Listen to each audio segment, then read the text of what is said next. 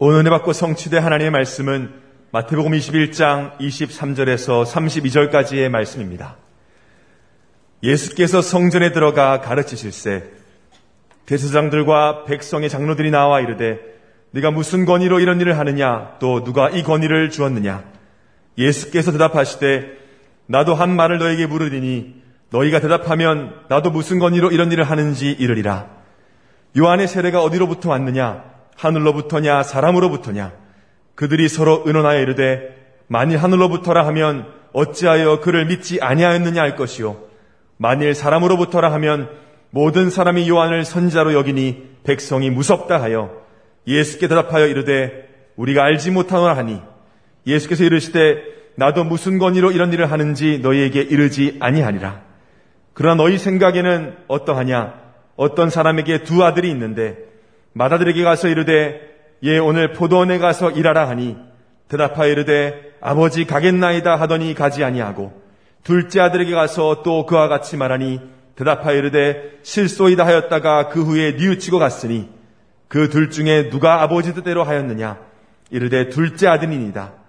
예수께서 그들에게 이르시되 내가 진실로 너에게 이르노니 세리들과 창녀들이 너희보다 먼저 하나님의 나라에 들어가리라. 요한이 의의 도로 너에게 왔거늘 너희는 그를 믿지 아니하였으되 세리와 창녀는 믿었으며 너희는 이것을 보고도 끝내 뉘우쳐 믿지 아니하였도다. 아멘. 신앙 고백합니다. 주는 그리스도시요 살아계신 하나님의 아들이십니다. 아멘.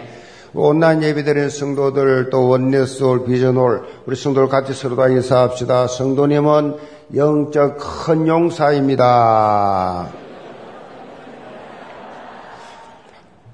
읽어드린 말씀 가지고 변화와 성장이라는 제목으로 말씀드립니다. 변화 맹시라고 하는 심리학 용어가 있습니다. change blindness. 변화, 변화와 성장이 없는 이 변화 맹시, 변화 맹시는 무슨 뜻이냐? 주변 상황이 다 변했음에도 불구하고 그 변화를 누지체지를 못하고 발전과 성장이 없는 상태를 말합니다. 지금 코로나19로 인해서 우리는 급변하는 상황에 처했습니다. 그래서 지금 시대를 코로나 이전 BC, before 코로나, 코로나 이후 AC, after 코로나 그렇게 나누기도 합니다. 이제는 4차 산업혁명 시대를 넘어서 5차 산업혁명 시대로 곧 도래하고 할 것이다. 그래서 4차 산업혁명 이 시대, 인공지능, AI 시대, 또 가상현실 VR 시대로 전환되었다고 하면 이제 5차 산업혁명 시대는 바이오 테크놀로지, 빅티인이 어, 생명공학이 주도하는 시대가 도래할 것이다 라고 예측을 하고 초강대국들은 이미 이런 5차 산업혁명 시대를 준비하고 있습니다. 그런데 이런 시대에 급변하고 있는 이런 시대에 여전히 우리나라 정치권은 변화 맹시에 그렇게 빠져 있는 모습이었습니다. 그런데 이번에 37세 이준석 씨가 이제 국민의힘 보수당의 당대표가 되는 이변이 일어났습니다. 엄청난 사건입니다. 우리나라의 기독교 역사에 30대가 주도권을 잡은 적이 한 번도 없습니다. 이런 놀라운 변화가 정치권에서 지금 큰 변화가 일어나니까 야당이 이러니까 여당에서도 지금 변화하지 않고는 살아남지 못한다. 저번 선거를 통해서 체험을 했기 때문에 엄청난 변화를 기대하고 또 변화가 일어날 줄로 믿습니다. 이 나라 정치도 변해야 되고 사회도 변해야 되는가 동시에 특별히 교회가 변해야 됩니다. 교회가 이렇게 새로운 세상을 주도할 수 있는 이런 변화가 일어나야 되는데 교회가 변화되지 못하고 타성에 젖어가지고 뭐 보수니 무슨 진본이 떠들고 앉아 있으니까 그야말로 지금 유럽 교회가 문 닫았습니다. 미국도 문 닫아가고 있습니다. 미국 교회도. 한국 교회도 아무 힘을 다 잃어버린 이런 상태에서 새로운 변화가 꼭 필요한 시간표가 왔다. 예수님 오셨을 때도 이런 상황이 있었습니다. 온 사, 세상이 예수님 오셨는데도 변화 맹시, 그야말로 여기에 딱 빠져 있는 사람들, 특별히 유대 종교 지도자들이었습니다. 대제사장들과 장로들과 바리새인들과 서기관들 이 지도자들이 바로 변한 맹시에 빠지셨어요. 인류를 구원하러 메시아 그리스도가 지금 이 땅에 오심으로 인해서 뭐요? 예수님 오셨다 이 말은 새로운 변화지요. 예수님 오셨다 이 말은 모세가 준 율법 시대가 끝났다는 말씀이지요. 율법 시대가 다 이제는 끝나는 새로운 복음의 시대가 열렸지만은 이들은 영적 변화를 전혀 알아채지를 못했습니다. 이들은 모든 관심이 뭐냐? 모든 관심이 창세기 3장, 6장, 11장이 모든 관심이 나중심이요. 나, 나, 나, 나, 나. 이 불신자들이 당하고 있는 이 저주를 교회 안에 기독교 대표하는 자들이 당하고 있어. 3장, 6장, 나 중심, 물질 중심, 세상 성경 중심에 다 잡혀 있어. 이걸 뭐라 그래요, 우리가? 예틀이요, 예틀. 구원받기 전에, 구원받기 전에 가졌던 예틀입니다. 그 틀을 완전히 깨야 되는데 여기에 사로잡혀 있어요. 예틀에 잡혀 있다. 상세기 6장, 11장에 잡혀있다. 이게 무슨 말입니까? 완전히 영적인 변화가 없다는 얘기예요. 영적인 변화가 없어요. 교회는 영적인 곳인데 교회 와 있으면서도 전혀 영적이질 않아. 모든 것 다 육적이야. 오늘 본문에 보니까 예수님께서 성전에 가르치실 때에 대제상들과 장로들이 나와서 무슨 권위로 이런 일을 하느냐고 따지는 장면이 여기 나옵니다. 마태복음 21장부터 예수님께서 십자가 지기 위해서 예루살렘에 입성하신 이후의 사건을 기록하고 있는데 예루살렘에 입성하신 후에 그렇게 이제 예수님께서 하신 첫 번째 일이 뭐예요? 교회 청소입니다. 이 교회 안에 온갖 부정부와 타락으로 얼루져 있어요. 성전 청소부터 문제였다는 거예요. 이 교회가 교회다워야 되는데 교회가 맨날 자리에 싸움이나 하고 서로 돈 가지고 온갖 걱정하고 시험 들고 낙심하고 이것저것 그냥 사단 난장판이 돼버려. 이 성전을 청소했어. 그런데 이 사건으로 인해 가지고 대제사장과 이 장로들의 거센 도전을 받게 됩니다. 왜냐? 성전 안에서 그 장사를 통해서 이들이 막 막대한 이익을 지금 챙기고 있었는데 유대 종교 지도자들 입장에서는 자기들의 수입, 수입처가 완전히 끊어져 버렸단 말이에요. 그러니까 얼마나 열불이 나겠어요. 엄청난 수입이 들어왔는데 수입이 딱 끊어져 버렸어요. 예수님 다 청소해 다 쫓아내 버렸어요. 그래서 어떻게 하면 저 예수를 건수를 잡아가지고 책 잡아서 죽일까? 여기에 지금 몰두를 하고 있었어요. 사실 이들이 조금이라도 영적 감각이 있었다고 하면, 아, 그렇구나. 참, 우리가 잘못됐다. 교회 안에서 이런 장사를 해가지고 유익을 챙겼으니 깨닫고 회개해야지. 잘못됐다 깨닫고 회개해야지. 그런데 영적으로 완전히 뭐요? 변화 맹시에 빠져 있기 때문에 변화할 리가 만무한 거예요. 변화가 안 되는 겁니다. 종교 지도자를 향해서 예수님께서 두 가지 비유를 드시면서 이들이 깨닫도록 인도하시면서 우리에게도 영적 교훈을 주십니다. 변화 명시에 빠져 있는 삶에서 완전히 벗어나서 변화와 성장을 좀 체험해 봐라. 날마다 생명력 넘치는 삶 속으로 들어가 봐라. 여기에 모든 성도들은 오늘 말씀을 통해서 여기가 조사오니 이런 모든 예틀을 다 깨시고 변화와 성장의 세틀을 갖추는 삶 속으로 들어가시기를 점으로 축복합니다. 그럼 첫째로 말씀 개인화입니다. 23절 봅니다. 예수께서 성전에 들어가 가르치실 때 대상들과 백성의 장로들이 나와 이르되 너가 무슨 권위로 이런 일을 하느냐 또 누가 이 권위를 주었느냐 예수님께서 예루살렘에 입성하신 후에 하신 일은 두 가지입니다. 하나는 성전을 불법적으로 장사하는 자들을 딴때 쫓은 것이고 다른 하나는 본문 말씀처럼 성전에 들어가서 하나님의 말씀, 천국 보험 가르치신 거예요. 그런데 문제는 예수님에게는 세상이 인정하는 가르치는 자격증이 없어요. 교사 자격증이 없어. 이런 자격, 이런, 이런 어, 지위 이런 게 없었어요. 그래서 지금 유대 종교 지도자들이 이 점을 공격하는 것입니다. 아니, 너가 무슨 권위로, 무슨 자격이 있어서 여기서 성경을 가르치냐? 누가 내게 권위 주었냐? 라고 하는 질문입니다. 이때 예수님께서 바로 답변을 하지 아니하시고 역으로 한 가지 질문합니다. 요한의 세례가 어디로부터 왔느냐? 하늘로부터 왔느냐? 사람으로 왔느냐? 예수님의 이 질문은요, 종교 지도자들 꼼짝 못하게 만들어버렸어요. 왜냐하면, 만약에 예수님이 이 세례 요한이 하나님으로부터 권위를 받아서 세례를 주었다라고 그렇게 하면 세례 요한이 평소에 세상 죄를 지고 가는 어린 양을 보라. 예수님에 대해서 말씀하신 그것이 하늘에서 내린 것 말씀이 되니까 하늘에서 내려왔, 내려왔다고 말할 수가 없는 거예요. 그렇다고 세례요한의 권위가 사람으로부터 왔다라고 하면 세례요한을 하나님 보내 선지자로 믿고 이스라엘 백성들이 돌에 맞아 죽을 판이야. 그러니까 이러지도 저러지도 못하고 하는 말입니다. 지금 이들은 진퇴양난에 빠졌어. 그래서 이들은 결국은 뭐라 그래요? 모른다. 어디서부터 왔는지 모른다라고 대답을 했습니다. 예수님은 이런 종교 제도자들의 거짓 답변에 나도 무슨 근의로 이런 말 하는지 안 가르쳐 주겠다. 말하지 않겠다.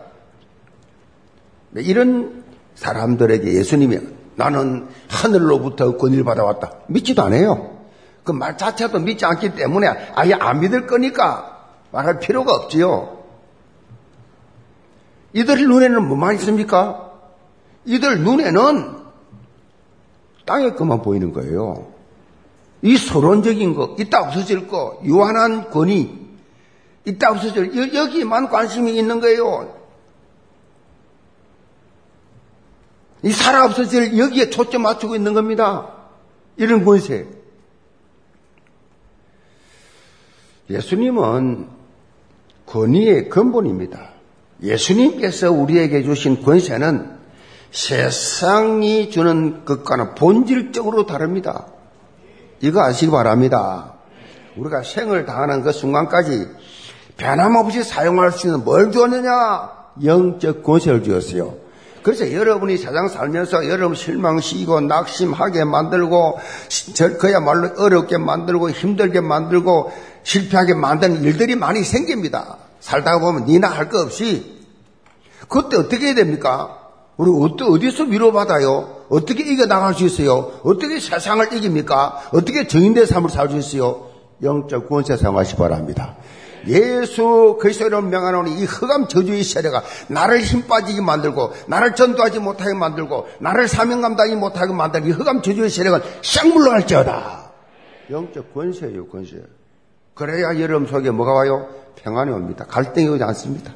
염려, 걱정 막, 그야말로 막 자동집이 상하고 막, 막 그 시기 질투가 나고 막 이것이 싹 물러가고 없습니다. 영적 권세를 사용하시 기 바랍니다. 권세는 사용을 해야 돼요.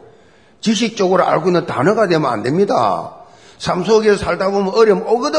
예수 이름으로 사용하세요. 아멘. 사용하시오. 그게 영적인 사람이에요. 영적인 사람이 아닌 육적인 사람은 교회 다녀도 지식으로 알아. 알지? 전혀 사용할 줄도 모르 하지도 않아요. 전경 자체를 안 한다고요. 그러니까 어떻게 해요? 불신자하고 똑같아요. 불신자와 똑같이 갈등하고, 불신자 똑같이 시기하고, 질투하고, 불신자 똑같이 의심하고, 싸우고, 분쟁하고, 싸우자는 말, 분쟁하자는 얘기입니다. 사단이 주특기가 싸움, 분쟁, 이, 이 분리시는 거 아닙니까? 여러분이 예수 그리스도의 이름으로 기도할 때, 어떤 일이 일어납니까? 예수 그리스도 이름을 기도하면 여러분 주변을 둘러싸고 있는 모든 흑암, 여러분을 망가뜨리려고 하는 모든 저주, 그것들이 하늘 군대가 동원되고 하나님가 하나님 나라가 확장되어서 놀라운 영적 지각 변동을 일으키고 만다고. 여러분 권세를 통해서 기죽으면 안 돼요. 포기하면 안 됩니다. 세상 사람들 기준에서 정리하면 안 돼요. 창세기 3장에서 시작된 인생 근본 문제는 예수 그리스도의 건설을 통해서만 해결되게 돼 있어요. 그러니까 여러분의 삶에서요, 예수 그리스도의 권세를 알고 사용하는 여기에서만 성공이 있다니까요. 여기에만 행복이 있어요. 사람 통해서 행복, 행복을 찾으려고 하지 마세요. 없습니다, 거기에. 세상 물질 가지고 행복하려고 그 순간적인 것이지, 그 전부 다, 전부 다 괴로움을 주는 거다. 사실 몰라서 그렇지. 모든 것은 그리스도 안에서 해결된다. 인간을 넘어뜨리고 영원한 멸망길을 끌고 가려고 하는 분정시키고 싸우게 만들어서 불행하게 만들려고 하는 흑암 저주의 세력은 예수 그리스도의 건세로만 꺾을 수 있다. 이 놀라운 건세를 사실적으로 실제로 사용하시기를 바랍니다. 28절 봅니다. 그러나 너희 생각에는 어떠하냐? 어떤 사람에게 두 아들이 있는데 맏아들에게 가서 이르되 예 오늘 포도원에 가서 일하라 하니 대답하여 이르되 아버지 가겠나이다 하더니 가지 아니하고 둘째 아들에게 가서 또 그와 같이 말하니 대답하여 이르되 실소이다 하였다가 그 후에 누치고 갔으니 그 둘 중에 누가 아버지의 뜻대로 하였느냐? 예수님께서는 유대 종교 지도자들에게 부모의 말씀을 잘 듣지 않는 두 아들의 예를 비유를 들어서 말씀하셨어요. 한 아버지가 맏아들과 둘째 아들에게 포도원에 가서 일을 하라고 그렇게 심부름을 시켰는데 맏아들은 가겠다고 아주 대답을 시원하게 했지만은 가지 아니하고 그런데 둘째 아들은 이와는 반대로 가기 싫다고 대답했지만은 그 위에 뉘우치고 포도원에 들어가 일을 했다. 이런 두 아들을 예로 드시면서 누가 아버지의 뜻대로 하였느냐라고 질문을 그렇게 했어요. 자, 여기서 맏아들은 누구예요? 예수님을 공격하고 있는 지금 예수님 앞에 서 있는 유대 종교 지도자들이에요. 못 알아듣는다. 비유로 말해도. 말하니까. 그리고 둘째 아들은 당시 유대인들이 가장 혐오하고 조롱하고 했, 던 세리와 장녀들입니다. 맏아들이 대답만 거창하게 했지 실제로는 아버지의 뜻대로 행하지 않았습니다. 허울뿐이 종교생활에 매여 있는 유대 종교 지도자들의 모습을 그대로 보여주고 있는 겁니다. 허울밖에 없어. 응? 폼만 잡는 거요. 이들은 하나님의 말씀을 그 누구보다도 잘 안다고 자부했어요. 뭐 공부만 했으니까 성경을 막 외웠으니까 잘 안다라고 자부했습니다. 그리고 성경을 많이 읽었습니다. 연구를 많이 했습니다. 많이 안다라고 생각했는데 공부를 많이 했는데 그러나 하나님의 말씀이 개인화가 되지 않았어요. 다시 말하면 이 말씀이 그 삶 속에 적용되어 능력이 나타나지 않았어요. 말씀을 자신에게 적용한 것이 아니라 이 말씀을 오용을 해가지고 이 말씀을 가지고 다른 사람을 정지하고 판단하고 비판하고 여기에 사용했어요. 무엇보다 말씀의 본질이신 예수 그리스도를 놓쳐버리니까 말씀의 본질이신 예수 그리스도를 놓치니까 변화가 올 리가 없지요. 변화 안 와요. 여러분이 신앙생활을 교회 오래 다니지만은 여러분의 생각과 삶이 변화되지 않는 이유는 지식적으로만 알고 있지 하나님 말씀을 삶 속에 적용하지 않고 여러분 삶 속에 그리스도 없어요. 그러니까 그러니까 변화가 없는 겁니다. 변화는 그리스도를 통해서만 오는데.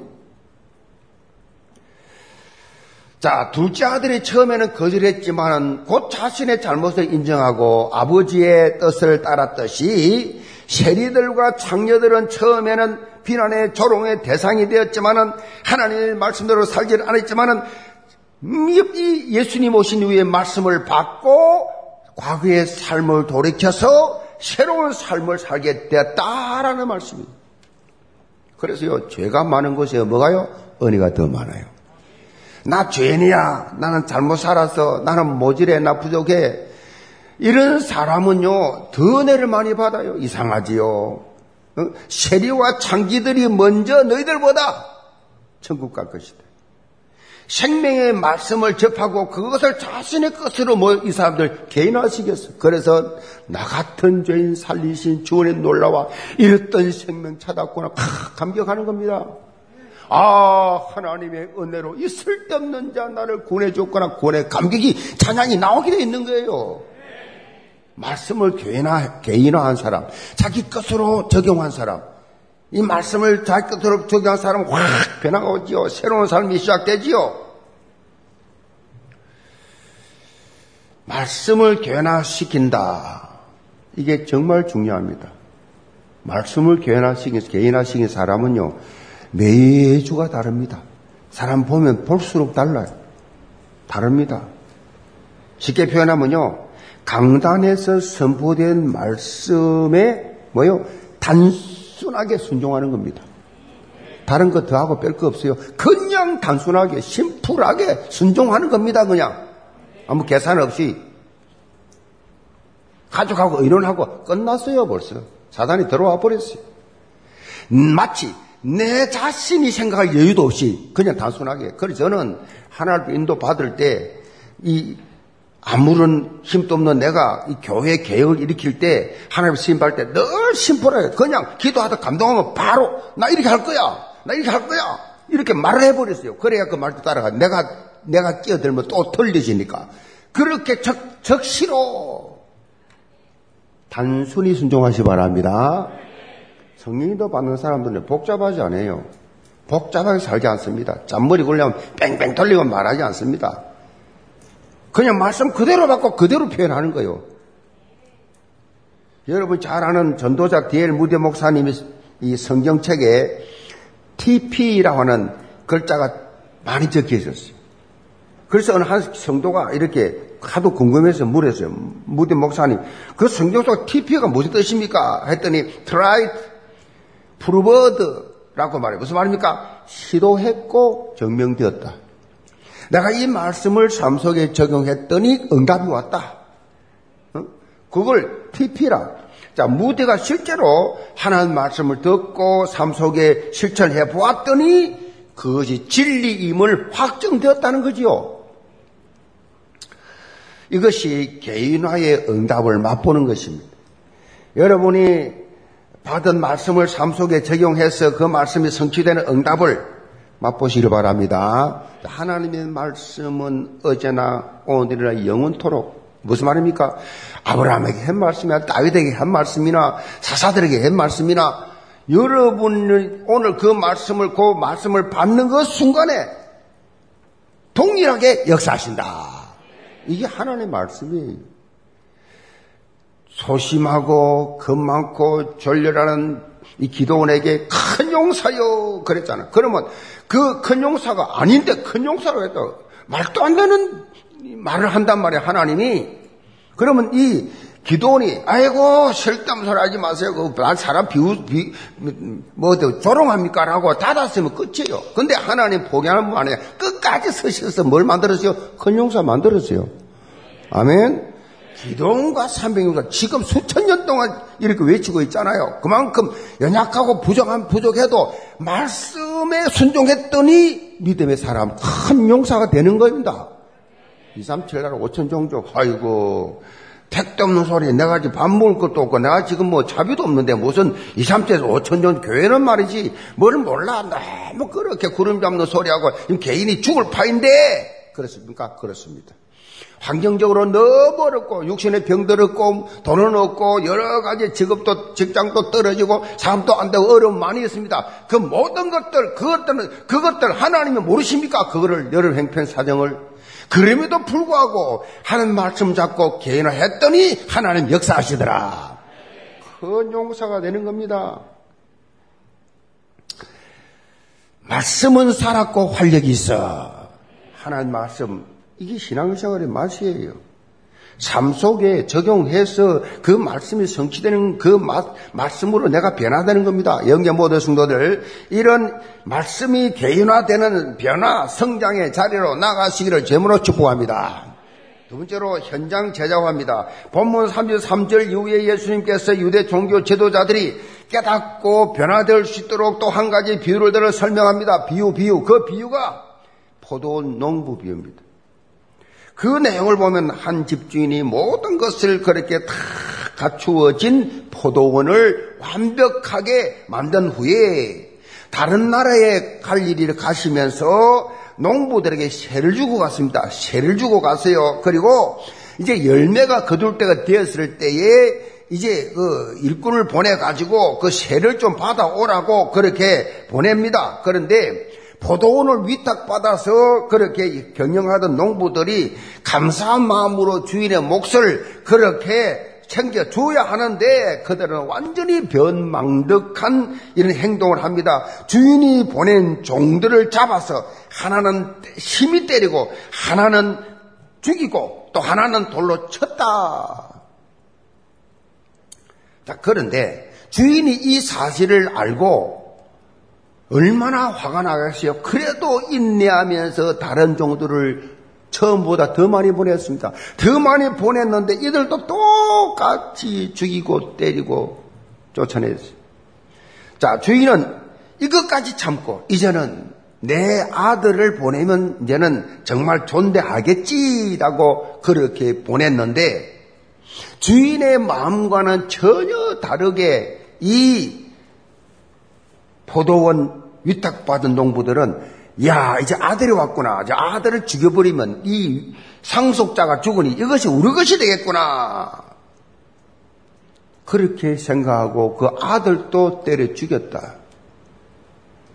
예수님께서 이 비유를 말씀하시면서 이 상황이라면 포도원 주인이 올 때에 그 농부들을 어떻게 하겠느냐라는 질문이 그러니까 유대 종교 지도자들이 당연히 악한 농부들을 진멸하고 그 포도원을 제때 열매를 이 바칠 그러한 농부에게 어, 세를 줘야 되지요라고 답변했어요. 자 본문에 기록된 포도원 주인은 하나님을 상징합니다. 악한 농부는 유대 종교 지도자들을 말합니다. 주인이 보낸 선지자, 이 많은 종들은 구약 시대에 하나님 보낸 선지자들을 말합니다. 그 아들은 예수 그리스도를 말합니다. 예수님이 그렇게 비유를 들어서 설명하신 것입니다. 이 짧은 비유 속에 유대인들의 역사적 핵심 역사가 다 들어있어요. 창세기 3장 사건 이후로 영혼의 멸망길로 갈 수밖에 없었던 인간을 구원하시기 위해서 한 가지 회복의 길을 여셨는데 그때 한 민족을 택하셔서 중요한 역할을 하셔야 했어요. 예수님이 구세주가 육신의 몸을 입고 와야 되기 때문에 선택한 나라가 이스라엘이에요. 그런데 이 이스라엘 민족은 단순히 자신들이 선택받았다라고 하는 선민 의식에 빠져 하나님이 원하시는 구속사적인 이런 계획, 언약을 놓치고 말았어요. 하나님의 언약을 놓치고 말았다고.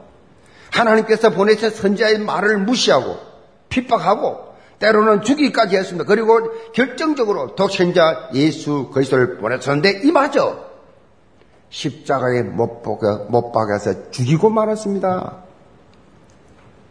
자, 결국 하나님께서는 이런 배역한 유대인들을 심판하시고 복음의 촛대를 유대인으로부터 이방인에게로 옮겨버렸어요. 촛대를 옮기리라. 우리는 이방인들이었어요. 구원 받겠던 사람들. 근데 이, 저 유대인들이 불순종하니까 옮겨버렸어요. 여기서 우리는 인내하시는 하나님과 심판하시는 하나님을 여기서 우리는 동시에 발견할 수가 있어요. 하나님께서는 범죄한 인간에게 오래 참고 돌아오도록 계속 기회를 주었어요. 그러나 그 기회는 무한정 주어지는 것이 아니에요. 기회는 제한이 있어요, 제한. 언제나 제한이 있다고. 기회가 주어질 때 돌이키지 않으면 결국 심판의 자리로 나갈 수밖에 없어요. 노아문 16장 19절로 31절에 보면 죄인된 인간이 구원받을 수 있는 기회는 육체를 잊고 있을 그때로 제한되어 있어요. 그렇기 때문에 우리가 시급한 마음을 가지고 어떻게 해요? 현장의 부신 영혼들에게 복음을 전개해야 됩니다. 빨리 회복시켜줘야 돼요. 시간이 없잖아요. 그래서 우리가 지난 상반기 동안 코로나19에도 불구하고 온라인 세심이 초청을 해서 5천, 어? 3,549명을 그렇게 온라인으로 초청해서 예배를 드렸습니다. 제자와의 삶이라는 것은 다른 게 아니에요. 우리가 가지고 있는 참 복음의 비밀을 불신자들에게 전해서 그들로 하여금 영적 회복이 일어나고 영적인 누림의 단계로 나가게 해줘야 된다. 우리 전도하는 전도사, 전도사님들의 보고서를 보면요. 이 지금 이 현장은 그야말로 막 완전 우상숭배. 그야말로 이 불신 현장. 귀신 시달리고 있고 뭐 말로 할 수 없는 장세 3자 현장을 우리 전도사님들은 실감하면서 사역을 하고 있어요. 현장에 뭐 실감하면서 말이 필요 없어. 바로 막 그냥 사단이 난장판이 쳐놨으니까. 그런 현장들, 그런 가정들을 보면서 그렇게 사역을 하고 있는데 이들로 하여금 영적으로 구원해서 영적인 치유 회복을 통해서 영적 누림의 단계로 인도해 줘야 된다. 이게 뭐예요? 말씀의 개인화입니다. 말씀의 개인화. 이것이 되어졌다고 하면 개인화된 말씀 가지고 불신용을 살리고 종교생활 하는 자들을 올바른 길로 인도하는 삶으로 그렇게 되어 되어 있다라는 말씀이에요. 42절 봅니다. 예수께서 이르시되 너희가 성경의 건축자들이 버린 돌이 모퉁이의 머릿돌이 되었나니 이것은 주로 말미암아 된 것이요 우리 눈에 기이하도다. 자, 예수님 께서는 10편 118편 22절의 말씀을 인용해서 악한 농부 비유에 대한 결론적인 교훈을, 주, 교훈을 줍니다. 그게 뭐냐? 건축자들이 버린 돌이 모퉁이의 머릿돌이 되었나니 이 말씀은 예수님께서 비록 유대 종교 지도자들로부터 배척을 당하시고 십자가를 지시지만은 거기서 끝난 것이 아니란 거예요. 다시 부활하셔서 구속 사역을 성취하실 것을 말씀하셨어요. 너희들 날 죽이지만 내가 또 부활해서 이걸 성취하고야 말 것이다. 모퉁이의 머릿돌은 유대 건축에서 핵심이에요. 유대인들이 집을 지을 때 이 모퉁이 돌을 중심으로 건물을 지어가기 때문에 건축의 출발점이자 기초가 되는 것이 바로 모퉁이 돌. 모퉁이 돌이 없는 건물은 존재할 수조차 없다. 자, 이렇게 예수 그리스도는 우리 인생의 출발점이자 기초이자 결론이다. 모든 것이라 말해요. 모든 것. 예수 그리스도는.